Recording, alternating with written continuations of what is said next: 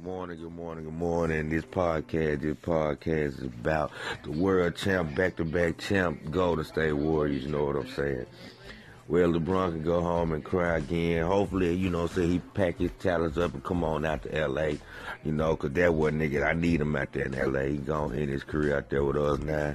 But yeah, he got him here three times. I mean, they're three time champs now. They back to back. They legit.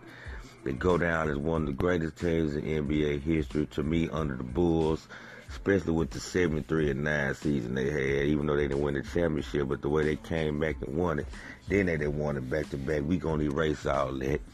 So they of the greatest teams of all time, of the the, the, Bull, the Celtics and Lakers and Bulls, and I put them up under there.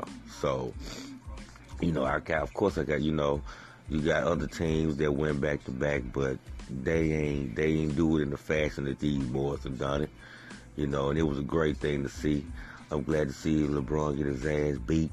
You know what I'm saying? Because he ain't no king, he ain't no goat. Nigga done got swept in the finals twice, lost six of them. Man, you you ain't you man you can you ain't Jordan, my nigga. You ain't even compared to nigga. You ain't even Magic Johnson, my nigga.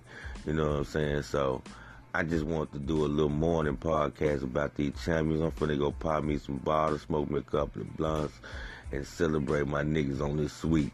So uh, hit me up, let me know what you think about this sweep, and uh, holla at your boy, Anchor FM.